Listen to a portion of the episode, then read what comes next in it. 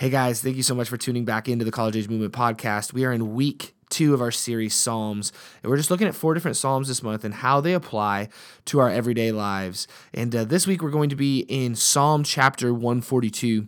And there's a little bit of context here that I want to put in place before we read. So we find King David. David is the author of a, a large majority of the book of Psalms, and he is hiding in a cave. Saul, the current king of Israel, was trying to kill him. He didn't want to give away his power. And so he's trying to track him down. He's trying to execute him. He has his, his army, he has his men looking for David David, and David is holed up in a cave.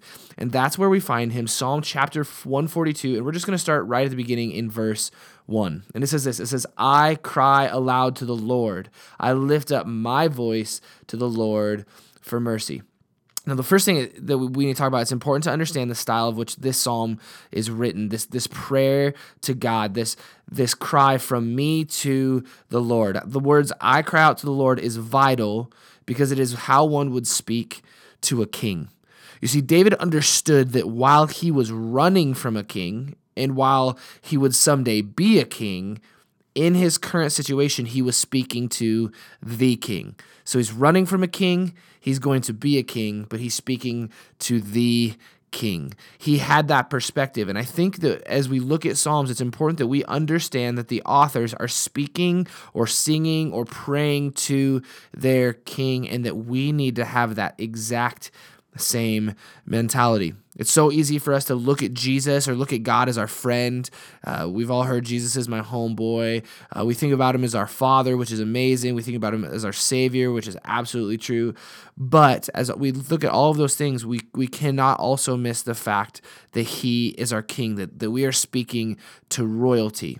You see, when we have that perspective, it helps us appreciate even more that Jesus would be willing to make time for us. He is the king, he is royalty, and yet he invites messy, broken people like you and I to sit at his table. He invites us into his inner court, he invites us to be a part of his family. And while he is royalty, that means that we are royalty too because of him. So let's have that perspective. Let's be people who have this perspective of whom it is that we are speaking to. He is as close as a friend, he is as close as our father, he is absolutely our savior, but to also understand that our father is a king.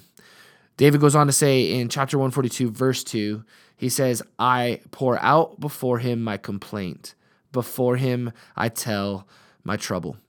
See, this verse is absolutely crucial to our relationship with God because we too often buy into the lie that God wants our put together, God only wants our rehearsed, God only wants our pretty prayers. He only wants our put together, rehearsed, pretty worship. He only wants the things that we think or we deem good enough for God. But that'll bring us to our first main point today, and that is this is that God wants our mess.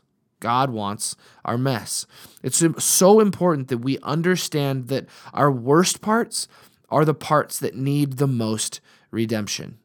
And Jesus is our Redeemer.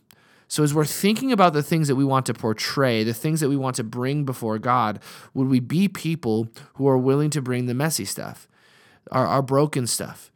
The Jesus is, is our perfect relationship. Jesus is, our, is the perfecter of our faith. He's the perfecter of our lives. He's our redeemer. He's our doctor. He's he's everything. He heals and, and equips and he does all of those things. And so as we look at the things that we need the most work on, let's bring those things. We don't we don't take the things that we're like we've got a B plus, we've got an A minus, and we're like, hey, we just want you to bump our grade. No, we want the stuff that we're failing at. We we want the failing grade. We want to say, Lord, I need your help here.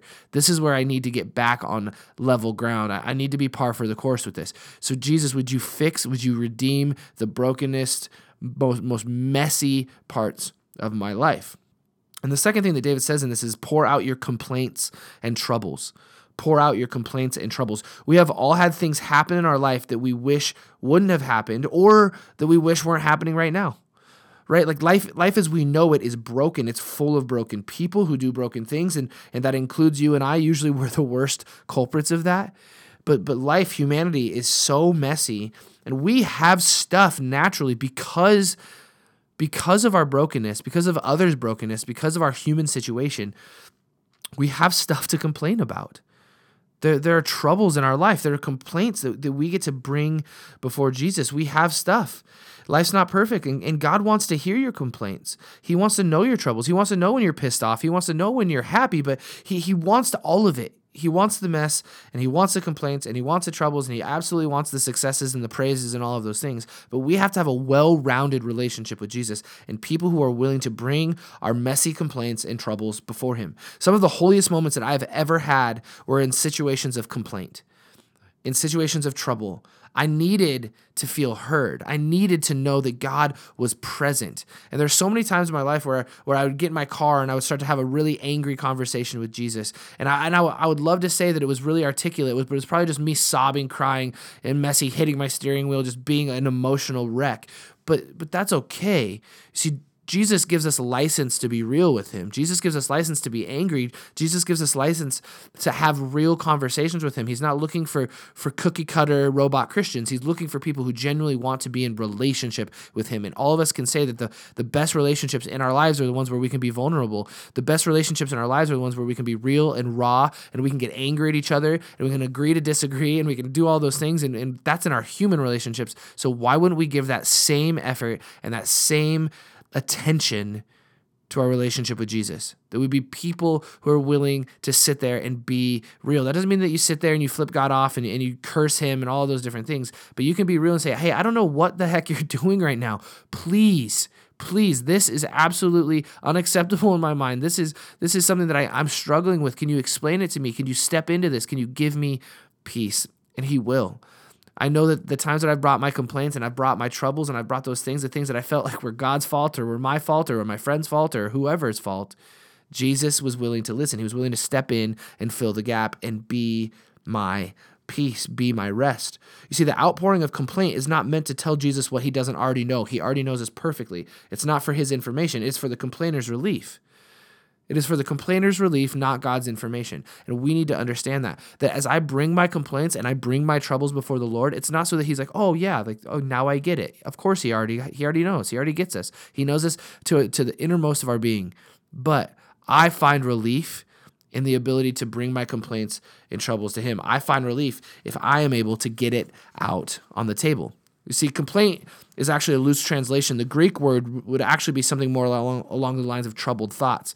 And maybe you don't find yourself in, in a place where you have big complaints or big troubles right now, but but we probably have troubled thoughts right? This is key because we have to know that God wants all of it. The things that have happened, our worries, our anxieties, our fears, whatever it may be, bring all your troubles, all your troubled thoughts, all your complaints, and trust that Jesus cares enough to help you through him because he absolutely can. Those troubles, those things, he will help you through them. See, David was literally being chased down to be murdered. He had a lot of stuff happening physically, but also internally. There's so much going on in David's life, and, and it's absolute chaos. But he then follows those first two verses with this statement in chapter 142, verses 3 through 5. He says this, he says, When my spirit grows faint within me, it is you who watch over my way. In the path where I walk, people have hidden a snare for me. Look and see. There is no one at my right hand. There is no one concerned for me. I have no refuge. No one cares for my life. I cry to you, Lord. I say, You are my refuge. You are my refuge, my portion in the land of the living. So the next point today is this is know who your refuge is. Know who your refuge is. See, David was afraid and alone, and yet still he knew that God was there for him when he needed him, needed him the most.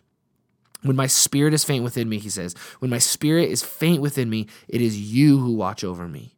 It is you who watch over me. This statement is huge because we all have moments where we feel like we're at the end of our rope, right? Like we we need to know that when we feel like we can't go anymore, when we can't push forward on our own, Jesus is right there to bear the load for us. He is right there to push us in the direction that he wants us to go. You see, this is the thing. It is natural to be overwhelmed at times. It is absolutely natural to have fear. It is absolutely natural to have anxiety.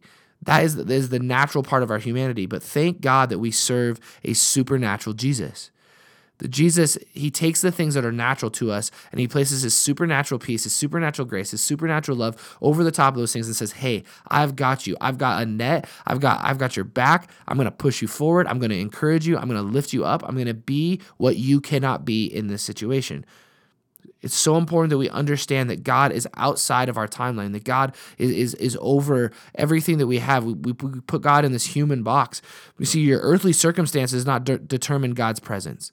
Your earthly circumstance does not determine God's present. It's so easy for us to think that, like, oh, like maybe God's too busy to help me. Maybe my circumstance is less important than Steve's circumstance over there. Or man, I see the situation that Stephanie's in. I see how bad that is. I see, like, I can, I can see with my own human eyes that that is worse than mine. But luckily, we serve a God that doesn't just prioritize the bad, we, we have a God who is able to prioritize every single person. We have a God who literally steps into our gap. If it's, if it's a small, insignificant thing or if it's a big, huge, life altering thing, Jesus is sufficient enough for every single one of us. And it should bring us the, this awe inspiring perspective of who Jesus is, that he is willing to, at the exact same time, cohesively deal with my problems and deal with your problems. If we would both be willing to seek him out.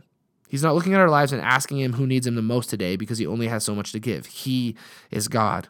In fact, David in Psalm chapter 46, verse 1, he also says this. This is a hundred Psalms before this, but he says this. He says, God is our refuge and strength, an ever present help in trouble. God is our refuge and strength, an ever present help in trouble. See, ever present, meaning always there. There is not a circumstance or a situation that he doesn't want to be a part of. So be somebody who brings everything to him and know who your refuge is. Lean into him in times of trouble. Don't run away. And there's there's this difference. There's this difference between David and I, and there's this difference between you and David as well. See, David was sure to point out that nobody was next to him. He said, There's nobody to my right. There's nobody who has concern for me. I am all alone. He felt that nobody on earth cared for his life. But here's the thing we are not alone. We are not alone college age movement is a, is just one example of what it means to do life together. And while we hope that that you start coming to college age movement to to learn and to worship and to to to be a part of that, there's also this huge desire to see it happen in community and whatever it is maybe it's not college age movement. Like maybe you're in a different state. Maybe you find yourself going to a different church or a different college group and whatever. That's absolutely fantastic. Whatever you're doing to pursue jesus we're on board with that. But you need to find community. Too often we try to do things on our own and it doesn't happen as well if we don't do it with the people around us. I have loved jesus since i was really little when I was four years old, I accepted Jesus into my life, but I don't think I fully understand what it meant to follow Jesus or to be loved by Jesus until I was in high school, until I had people surround me in times of trouble and celebrate with me in times of joy. When I finally let my guard down, I said, hey, this pursuit of Jesus isn't just my own, it's also the people around me. While I have my own unique personal relationship with Jesus, I will learn so much more if I do it in tandem with the people around me. And when people started to call me out on my crap, and I was able to call people out on theirs, and people were able to encourage me when they saw me do something uh, a positive and I got to do that as well. That was so important to my growth. Around Faith Chapel, we have one of our core values, and that's simply this is that we grow better together. We grow better together. We were created for relationship. We were created to do things with one another. The ecclesia, the church, was meant to be a group of people pursuing Jesus together. And my prayer is that we would do that on a regular basis. And maybe today you feel like you have great community, great community around you, and that brings me incredible joy. I, I pray that you have great community and that you aren't seeking that right now. But there are people listening right now who would say, No, I, I feel like David. I feel like somebody who doesn't have anybody at their right or their left, and that nobody is concerned for my life. And if that is you, I pray that you would come to College Age Movement. I pray that you come to Faith Chapel. I pray that you find a church somewhere, wherever you're at, that would lean into you and that you would find community, you would find love, that you would find family. And if you do feel like you have incredible community, then be that for somebody else. Go be their community, go be their family. Uh, I want to challenge you this week to go out and find somebody to love so well that they feel like they have uh, gained a new family member. That is one of the, of the most vital parts of following Jesus is that we introduce him to other people, that we introduce him to, to his love and grace and mercy through the way that we love and the way that we speak. David finishes his prayer with a raw and honest statement in verses six through seven. He says this Listen to my cry, for I am in desperate need. Rescue me from those who pursue me, for they are too strong for me. Set me free from my prison, that I may praise your name. Then the righteous will gather about me because of your goodness to me. I love this statement. I need to be rescued. I need to be rescued. My enemies are too strong for me. My enemies are too strong for me. He understood that his current situation wouldn't go the way that he wanted if it was absent from the presence of Jesus. So he admitted, I need you, God. This won't turn out if if left just to me. There's this human tendency within us that fights against against wanting help, but also wanting help from God. Don't fight that. Lean into that. Understand, my enemies are too strong for me. David was one of the greatest warriors on all of history. We're talking about the David that cut off the head of Goliath and held it up in front of the armies of Goliath. And, and he said, Hey, Philistines, I've got the head of your greatest warrior. And he mic dropped that thing. And he said, Now go, run, flee, because I serve the living God, the God of the nation of Israel. There's a God who is moving and alive and active. This was the most manly man that we, we have ever seen in history. He was just a dude. And yet he was willing to stop and say, no, my enemies are too strong for me. I cannot do this on my own. He knew that there was physical enemies, but he also knew that there was something else. He says, "Free me from my prison that I may praise your name." Lord, release me from this prison so that I may praise your name. And there was a literal aspect of that. He wanted to get out of the cave so he could praise God's name, but he also knew that there were internal prisons. There were things happening within him that were preventing him from fully praising his God, from fully praising his king. He felt like he couldn't do that. David recognized that it was hard for him to truly give God the praise that he deserved if he was imprisoned by anything. So today I want to end with this question what is holding you captive? What is holding you captive? What is preventing you from truly worshiping Jesus? Is it fear, anxiety? Is it lust? Is it greed? Is it the pursuit of other people's approval? Whatever it may be in your own life, what is holding you captive? What is getting in the way of you fully surrendering to Jesus? What is preventing you from truly worshiping God? So as you leave this week, as you walk into your families, as you walk into your workplaces, as you walk onto your campuses, whatever it may be, what is holding you captive? What is keeping you? And I pray that you're able to address that thing. And if you if you're saying like, "Hey, I know something is holding me back. I know something is, but I don't know what it is." Lord, I, I pray that that God would reveal that to you this week. That He would identify the things that are preventing you from fully stepping into your relationship with Him, and that you would be able to address those things so you can live life and life abundantly that you'd be somebody who is able to step into their relationship with Jesus, not hindered or held back by anything. Hey, we're so glad that you decided to tune in to this episode of the College Age Movement podcast. If you are in Billings, we always want to invite you Tuesday night, 7 o'clock here at Faith Chapel. We would love to have you here and be in that community that we are called to. If you can't make it on Tuesday nights or you're not in Billings, we hope that this podcast continues to be uh, something that brings you life and joy. And we will talk to you next week for part three of our series through Psalms.